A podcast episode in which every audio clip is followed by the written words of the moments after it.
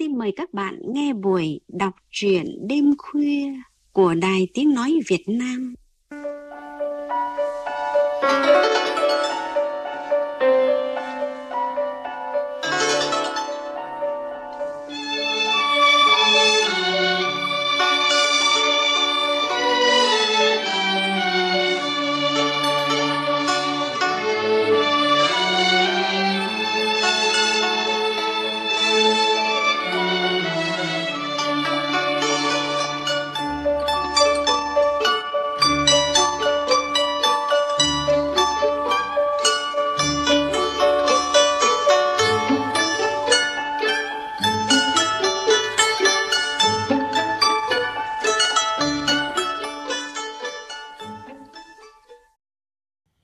Thưa quý vị và các bạn, tiếp tục cuộc thi Làng Việt thời hội nhập do Báo Nông thôn ngày nay, Báo Điện tử Dân Việt, Hội Nhà văn Việt Nam và Ban Văn học Nghệ thuật VOV6 Đài Tiếng Nói Việt Nam phối hợp thực hiện. Các truyện ngắn gửi về đề cập nhiều chủ đề hấp dẫn và mang tính thời sự, phản ánh đời sống đổi thay của làng quê Việt trong thời kỳ đổi mới. Chương trình đọc truyện đêm khuya hôm nay xin gửi tới quý vị và các bạn phần đầu truyện ngắn Con gà rừng của tác giả Vân Hạ. Qua giọng đọc phát thanh viên Hải Yến, mời quý vị và các bạn cùng nghe.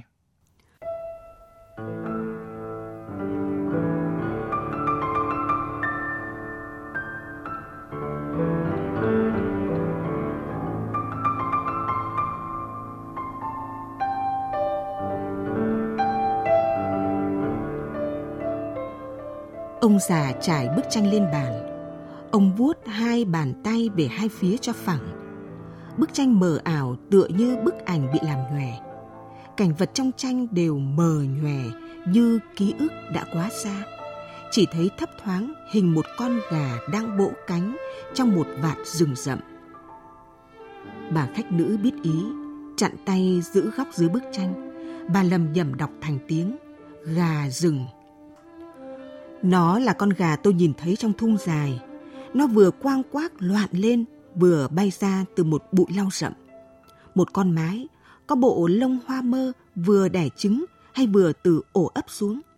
Cũng có thể do chúng tôi chặt củi động ổ, làm cho nó hoảng sợ bay ra. Ông già chợt dừng khi thấy người phục vụ đang bưng khay nước đứng chờ. Ông đẩy nhẹ bức tranh sang một bên, vừa hỏi bà khách nữ có một điệu trèo tên là Con gà rừng phải không? Chị, à cháu, có thấy điệu hát ấy như mô phỏng tiếng quác quác và những động tác bới đất chạy trốn quay cuồng bảo vệ đàn con của gà rừng không? Chịu, cháu có biết hát trèo đâu mà cậu. Vậy ra, hai người là họ hàng, không phải là tình nhân. Người phục vụ cảm thấy thoải mái hơn khi bước đến gần. Anh ta đặt ly nước mâm sôi trước mặt ông già, một chai nước suối trước mặt bà khách nữ.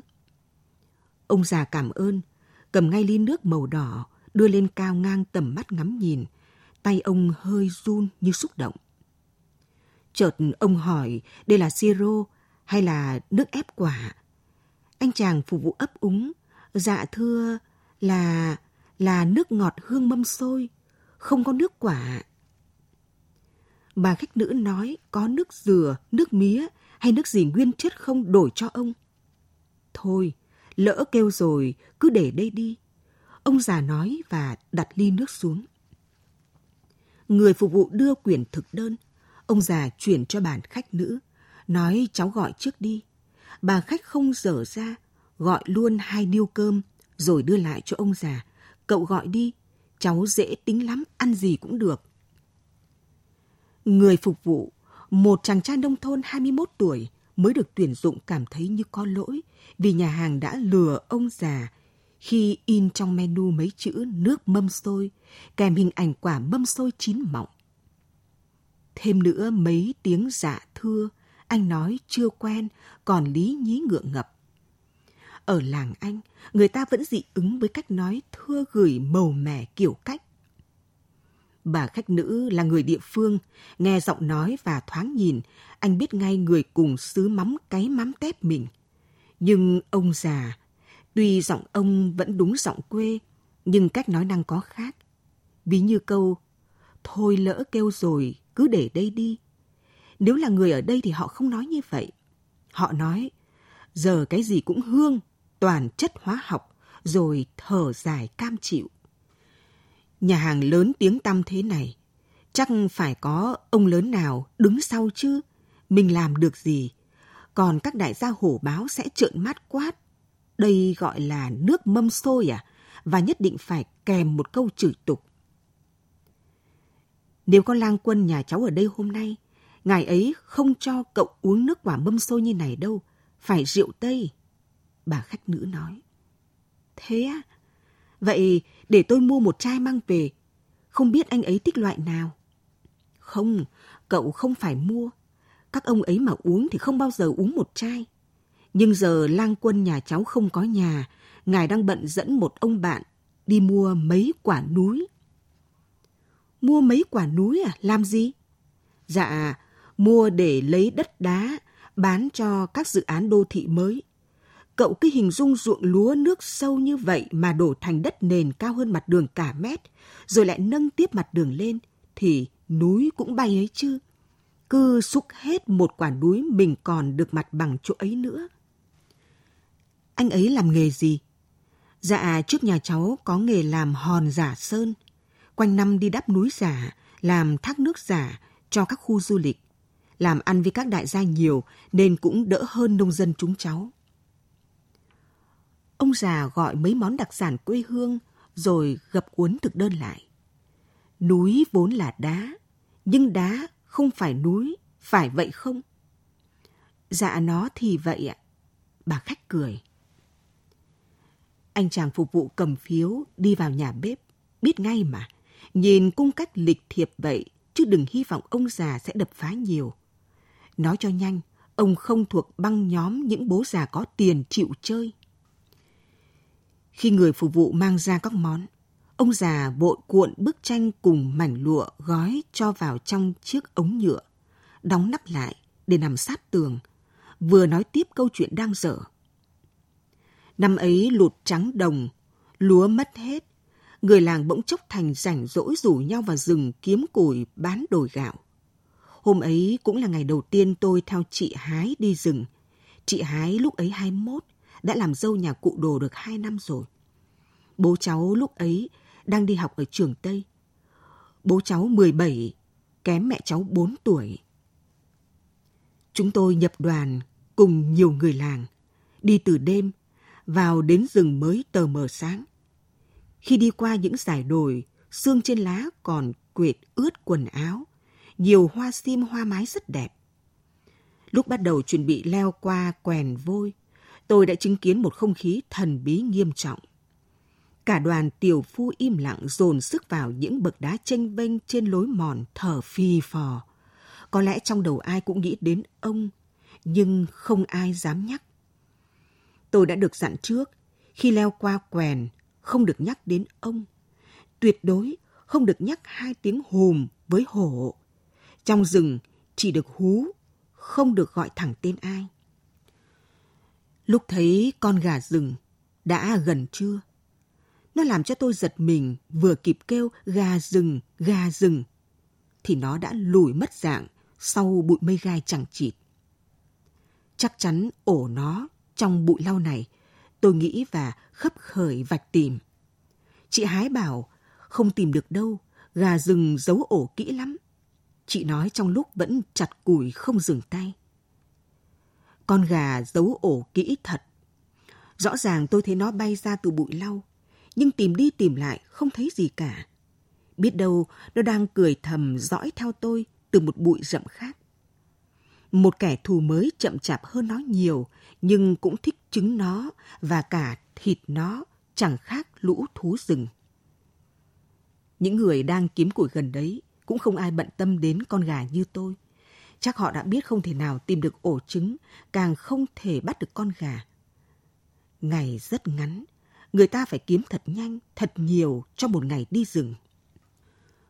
Buổi trưa tôi với chị Hái ăn chung một nắm cơm với một nắm lang khô nấu đậu đen ngào mật, gói lá chuối khô. Lang khô nấu đậu đen ngào mật là món của nhà giàu. Thường thì người ta chỉ nấu mỗi khoai lang khô với muối. Chị Hái nói gà rừng khôn lắm. Nếu nó bay từ bụi lau thì ổ nó phải ở chỗ khác cách đấy xa. Khi xuống ổ, nó im lặng chui luồn qua nhiều bụi rậm khác. Thấy khoảng cách đủ an toàn rồi, nó mới sổ ra tiếng quang quác. Nhưng lúc trứng nở, nó cũng phải dẫn lũ gà con ra rừng bới đất kiếm mồi chứ, làm sao mà giấu mãi được. Chị Hái không nói gì. Chị đã xong bữa ăn bằng một chùm quả chấm muối tráng miệng. Chị nhìn đống củi như ước lượng, không biết sang chiều đã đủ gánh chưa. Tôi ăn nốt miếng khoai cuối cùng với rúm muối vừng còn trên lá. Vừa xong, đã nghe tiếng chặt phát, loạt soạt. Mọi người đã đứng lên tiếp tục. Người ta làm nhanh, ăn nhanh, đã kịp nghỉ ngơi được 15-20 phút. Chúng tôi vừa ăn vừa nói chuyện nên lâu. Cháu kêu thêm gì đi. Thích gì thì cứ gọi tự nhiên đi. Lâu quá, tôi mới được lại thấy các món này. Dạ được rồi, cậu cứ kệ cháu. Cứ tưởng làm tiểu phu đốn củi như thạch xanh thì có gì không làm được. Nhưng nghề nào cũng cần có tay nghề. Tôi không làm được ngay từ công đoạn đầu tiên là xoắn hai cây múc tươi cho dẻo để nối lại với nhau thành sợi dây đai bó củi. Tay tôi không đủ sức, không sao xoắn cho cái cây cứng như vậy thành mềm dẻo để bắt chúng lại với nhau. Nhìn tôi lóng ngóng mãi, chị Hái nói, nhìn đây. Rồi chị nối làm mẫu cho tôi hai giây. Nối xong chị thở dài chặt tiếp bốn cây múc nữa, nối giúp luôn hai dây còn lại trải sẵn xuống một chỗ tương đối bằng để tôi chặt được cây củi nào thì bỏ lên. Cây múc là loại cây nhỏ bằng ngón tay, thân mọc thẳng, lá tròn to bằng lá mướp, vỏ dày màu nâu nhiều sơ như vỏ cây đay. Cây ngắn phải nối hai cây lại mới được một giây. Không hiểu sao, nhìn cái cây cứng như vậy mà người ta lại nghĩ ra việc dùng nó làm dây bó củi được. Có lẽ đó cũng thuộc về nghề, vì không phải chỗ nào cũng sẵn dây rừng. Củi đun thì thế nào cũng được, nhưng củi bán phải chắc và đẹp. Muốn kiếm được những cây củi chết róc to bán được tiền, phải vào thung sâu, leo lên sườn núi cao, chui vào bụi rậm. Củi chết róc là những cây, những cành đã chết khô nhưng còn chắc chưa mục, vẫn phải chặt Mọi người đều thạo việc, họ chặt phát nhanh, gọn, ít tốn sức. Tôi chặt ba bốn nhát mới được một cây, vừa mệt vừa rát đỏ tay.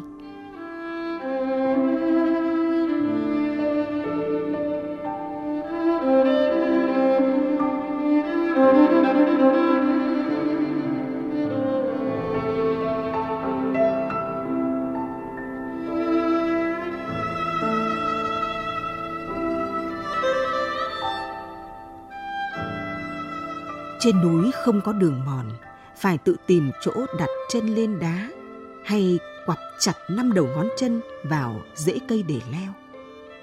Đi người không đã khó, nên không thể vác củi, người ta phải lao xuống từng chặng một cho đến khi xuống đến chân núi. Tôi bắt trước chị Hái, cũng đạp một chân lên bó củi, hai tay siết hai đầu dây cho thật chặt, rồi mới xoắn hai đầu dây múc vào nhau thật nhiều vòng – Thế nhưng khi tôi vác lên lao xuống, cả hai bó củi đều sổ tung ra. Lúc ấy tôi chỉ muốn khóc. May có cô Phin ở gần đến thu nhặt bó giúp, rồi lại lao xuống tiếp cho. Công đoạn cuối cùng là cắm một đầu đòn càn xuyên vào giữa bó củi sốc lên cao quá đầu. Tì đòn vào vai để cắm tiếp đầu kia xuống bó củi thứ hai nhấc gánh lên, nhún thử mấy bước xem đã cân bằng chưa, rồi mới hất gánh xuống khỏi vai, ngồi nghỉ chờ người khác. Tất cả đều cần thể lực và cơ bắp. Tôi thấy mọi người khi thực hiện kỹ thuật này đều phải gồng hai bắp tay, rùn đầu gối xuống, cố hết sức. Người càng khỏe, gánh củi của họ càng to. Nhiều người bị loạn choạng, nhưng ai cũng tự làm lấy được. Không ai nhờ ai giúp, như đã thành lệ của nghề. Hiểu như vậy nên tôi loay hoay tự làm, cũng xiên đầu nhọn đòn càn vào giữa bó củi ráng nhấc lên. Nhưng bị mất thăng bằng, không đứng vững. Một tích tắc nữa là tôi ngã ngửa xuống chân núi, nếu không có chị Hái với vài người nữa nhanh chân chạy đến. Tôi đã tin chắc sẽ bị bó củi rơi ụp xuống mặt và đè lên người rồi. Chắc vì sợ đi củi quá nên cậu bỏ nhà đi hay sao? Ông già lắc đầu. Hôm ấy cả đoàn tiểu phu cất gánh lên vai vào khoảng 3 giờ chiều. Lên tới đỉnh quèn thì ngồi nghỉ. Tôi đau vai quá, chỉ muốn nghỉ lâu lâu. Đòn càn làm bằng một khúc tre già rất cứng. Nó không cong không nhún nhảy như đòn gánh. Đau vai lắm. Nhưng cả đoàn đã cất gánh. Người ta dục nhau đi nhanh ra khỏi rừng trước giờ ông bắt đầu đi kiếm mồi. Mãi đến khi ra khỏi cửa rừng mới được hạ gánh, nghỉ lần nữa. Lần này ngồi lâu hơn. Khi ấy tôi mới biết anh Viềng đã gặp ông. Anh Viềng thấy ông đang nằm ngủ, đống bọt mép đã to bằng cái nồi ba. Mọi người xôn xao bàn tán, vừa chia nhau những quả me rừng. Cháu biết me rừng không? Nó bằng hòn bi ve, tròn đúng như hòn bi ve màu xanh chua lắm nhưng ăn xong uống nước vào, sẽ thấy có vị ngọt ở cổ. Tôi để ý thấy trên gánh củi của ai, cũng có thêm một thứ gì đó lấy từ rừng. Một chùm lá mơ gen mang về phơi khô để gội đầu. Một cuộn dây bòng bong để giặt chiếu. Một bọc quả bồ hòn để giặt quần áo thay xà phòng. Những củ nâu để nhuộm vải. Một bọc hạt gắm người ta nói lấy từ đống cứt của ông. Không biết chuyện này có thật không? Chị Hái cũng lấy về một bó dây lá nhằng để phơi khô làm trà cho cụ đồ. Bò lá còn tươi xanh như mọc lên từ gánh củi khô, còn nguyên cả mấy cái hoa nhỏ xíu trắng muốt thơm lựng. Tôi hỏi sao chị không cắt phơi từ sáng? Vì cụ đồ có làm thuốc, cụ dạy rằng những cây thu hái thân lá thì hái buổi sáng là tốt nhất. Hái buổi sáng thì ngon, nhưng lại hại cây. Ban đêm, cây ngấm xương hút nước dự trữ để ban ngày chống chọi với nắng. Mới sáng ra, mình đã cắt cụt mất làm cả ngày, cây bị mất nước nó khát. Người nói câu này là cô Phin, không phải chị Hái. Phin 16, hơn tôi một tuổi, nhưng gánh củi của cô ấy gấp đôi của tôi.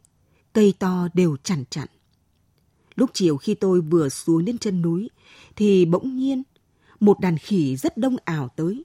Nó quăng mình chuyển từ cây này sang cây kia ào ào như gió cuốn, làm tôi sợ quá hét lên. Phin nhìn thấy, cô ấy cười và bảo khỉ nhện đấy, không sợ đâu. Tôi xấu hổ quá. Tại buổi sáng trước khi leo quèn, tôi nghe mọi người kể những chuyện hung dữ của khỉ thung dài. Họ còn dặn cánh đàn bà con gái nếu gặp khỉ thì phải kêu đàn ông con trai đến ngay. Để chữ ngượng, tôi với bẻ một cành hoa lung lăng. Hoa này đẹp mà thơm lắm, phải vào thung sâu mới có. Phin lại kêu lên đừng, nhưng tôi đã bẻ rồi. Cô ấy nhìn chùm hoa, nói khi bị ngắt khỏi cây, nó sẽ chết. Đấy, nó bắt đầu rũ xuống rồi kia kìa. À, cháu hỏi, có phải vì sợ đi củi mà tôi bỏ nhà cụ đồ đi à? Tôi biết là cháu đùa, nhưng tôi đi là đi theo cô Phin, trẻ con mà. Cô Phin sau đấy đi ở trong một nhà ở làng đạo. Nhà họ hay ra thành phố cất hàng về bán. Họ hay đưa cô ấy theo để gánh hàng từ ga tàu về. Khi họ di cư vào Nam, cô ấy đi theo. Hay họ mang cô ấy đi thì tôi cũng không biết. Dạ. Bà cháu gái dạ và nhìn ông già chờ nghe tiếp. Nhưng ông lại nói, cảm ơn cháu đã lắng nghe. Tôi nói nhiều quá. Cháu chắc đi củi giỏi lắm nhỉ?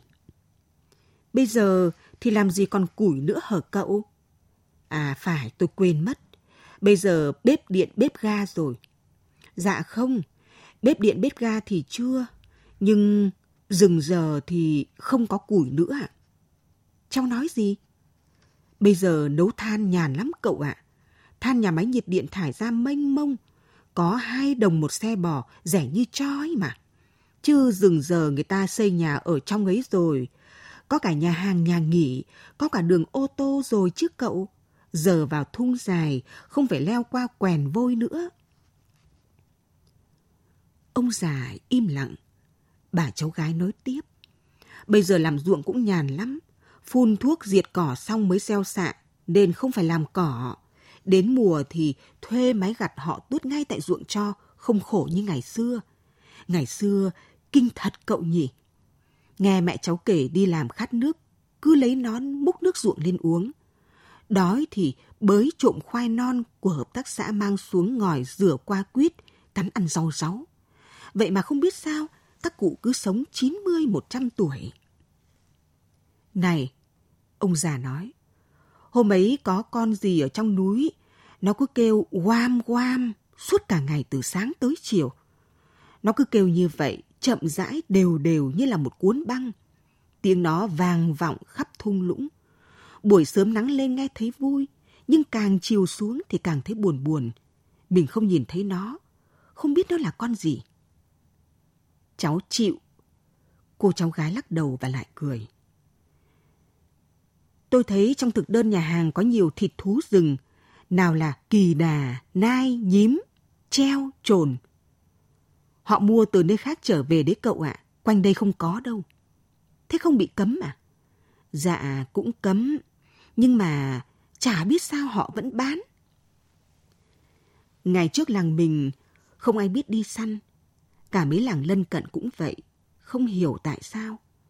Mãi tới khi có một người đàn ông xứ nghệ lưu lạc ra, ông ta thành thợ săn duy nhất trong vùng, trước và sau ông ta không có ai. Mỗi khi ông ta săn được thú mang về, cánh đàn bà trẻ con hay rủ đến xem. Các cô, các bác hay xin mấy chiếc lông nhím mang về khêu ốc, làm châm cài tóc, thật là hoang dã. Ông già lắc đầu. Bọn trẻ con hay xin nắm vẩy tê tê về chơi. Còn sừng hoãng, nanh lợn, lòi, ông ta không cho. Ông ta còn bắt được cả bò rừng con mang về bán, gọi là bò quèn. Người làng phục lắm, nhưng vẫn không ai theo. Không biết có phải là do tập quán ngại nghĩ nhiều ngại thay đổi, hay là do tính cách thụ động di truyền chỉ biết kiếm nhặt những thứ có sẵn. Chứ nói do thiện lương thì không hẳn. Tôi nhớ lúc nhìn thấy con gà rừng, tôi đã rất vui mừng nghĩ đến món thịt gà. Ông già cười, bà cháu gái cũng cười. Đấy là ngày xưa thôi, bây giờ khác rồi cậu ạ. À. Này, lúc ở trên núi nhìn xuống, tôi thấy thung dài giống hình lòng thuyền, phải vậy không? Mạn thuyền đằng kia bạt ngàn sim đang nở hoa, còn đằng này thì bạt ngàn cây cơm nếp, giống như hai loại cây này phân chia lãnh thổ vậy. Phần lãnh thổ nào cũng có xen những cây rừng khác. Nhưng nhìn xa, chỉ thấy một phía toàn sim, một phía toàn cơm nếp. Lúc ấy tôi tưởng sim có hai loài hoa tím và trắng cơ. Nhưng khi xuống núi, tôi đến gần nhìn kỹ mới thấy là không phải vậy. Cũng một cái hoa ấy thôi, khi mới nở, nó màu tím sẫm.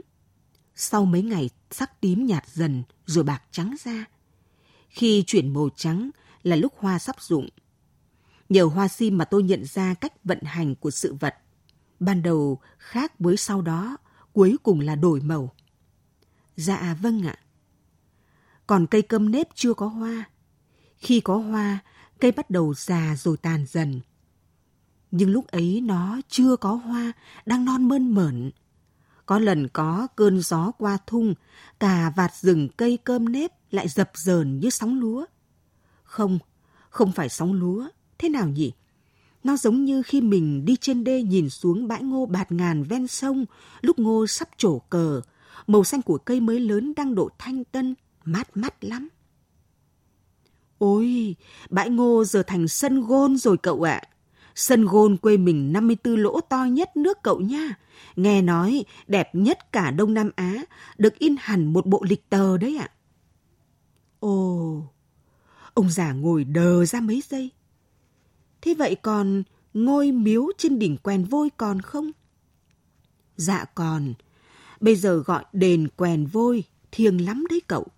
Ngày Tết, mà nhất là rằm tháng 7, người đi lễ cứ đông nườm nượp. Lửa đốt mã cứ rừng rực như đám cháy rừng suốt ngày.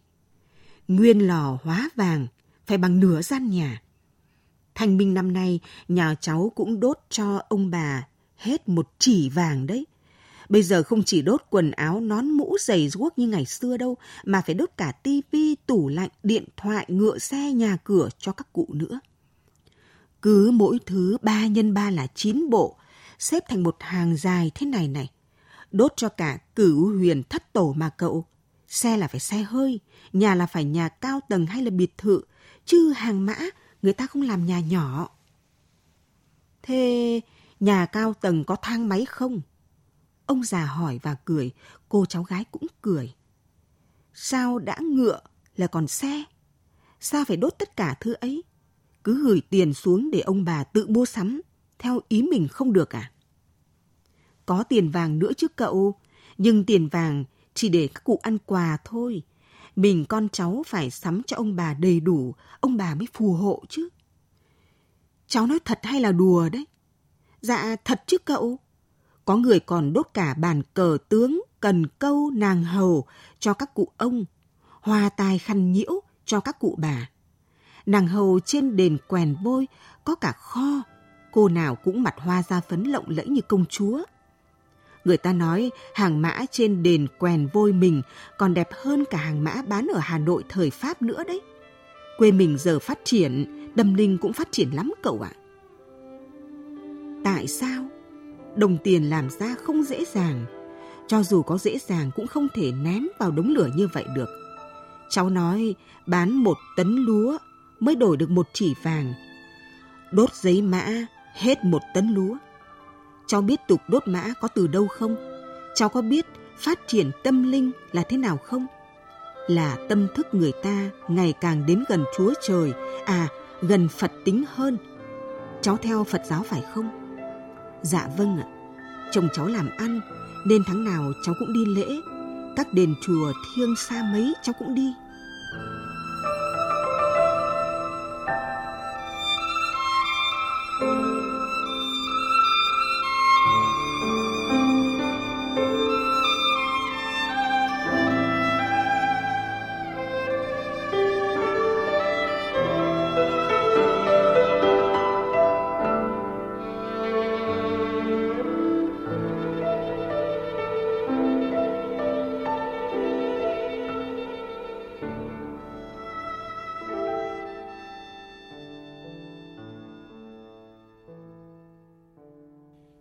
Vị và các bạn vừa nghe những trang đầu truyện ngắn Con gà rừng của tác giả Vân Hạ. Vậy là câu chuyện giữa ông già và cô cháu họ đã dẫn dắt chúng ta tìm về miền quê của ông Thung Dài. Đó là một vùng quê núi non điệp trùng và người dân dựa vào rừng để mưu sinh. Có lẽ rời quê hương đã lâu nên trong hình dung của ông già về làng thung dài ngày xưa nay đã không còn nữa. Những câu chuyện chắp vá của quá khứ hiện tại đan xen giữa ông và cô cháu trong bữa cơm, gợi cho người đọc, người nghe những câu hỏi băn khoăn. Liệu ông già có thực hiện được mong ước của mình trong chuyến về quê này không? Phần tiếp theo của truyện ngắn Con gà rừng của tác giả Vân Hạ. Mời quý vị và các bạn đón nghe vào buổi đọc truyện đêm mai. Xin kính chào, tạm biệt.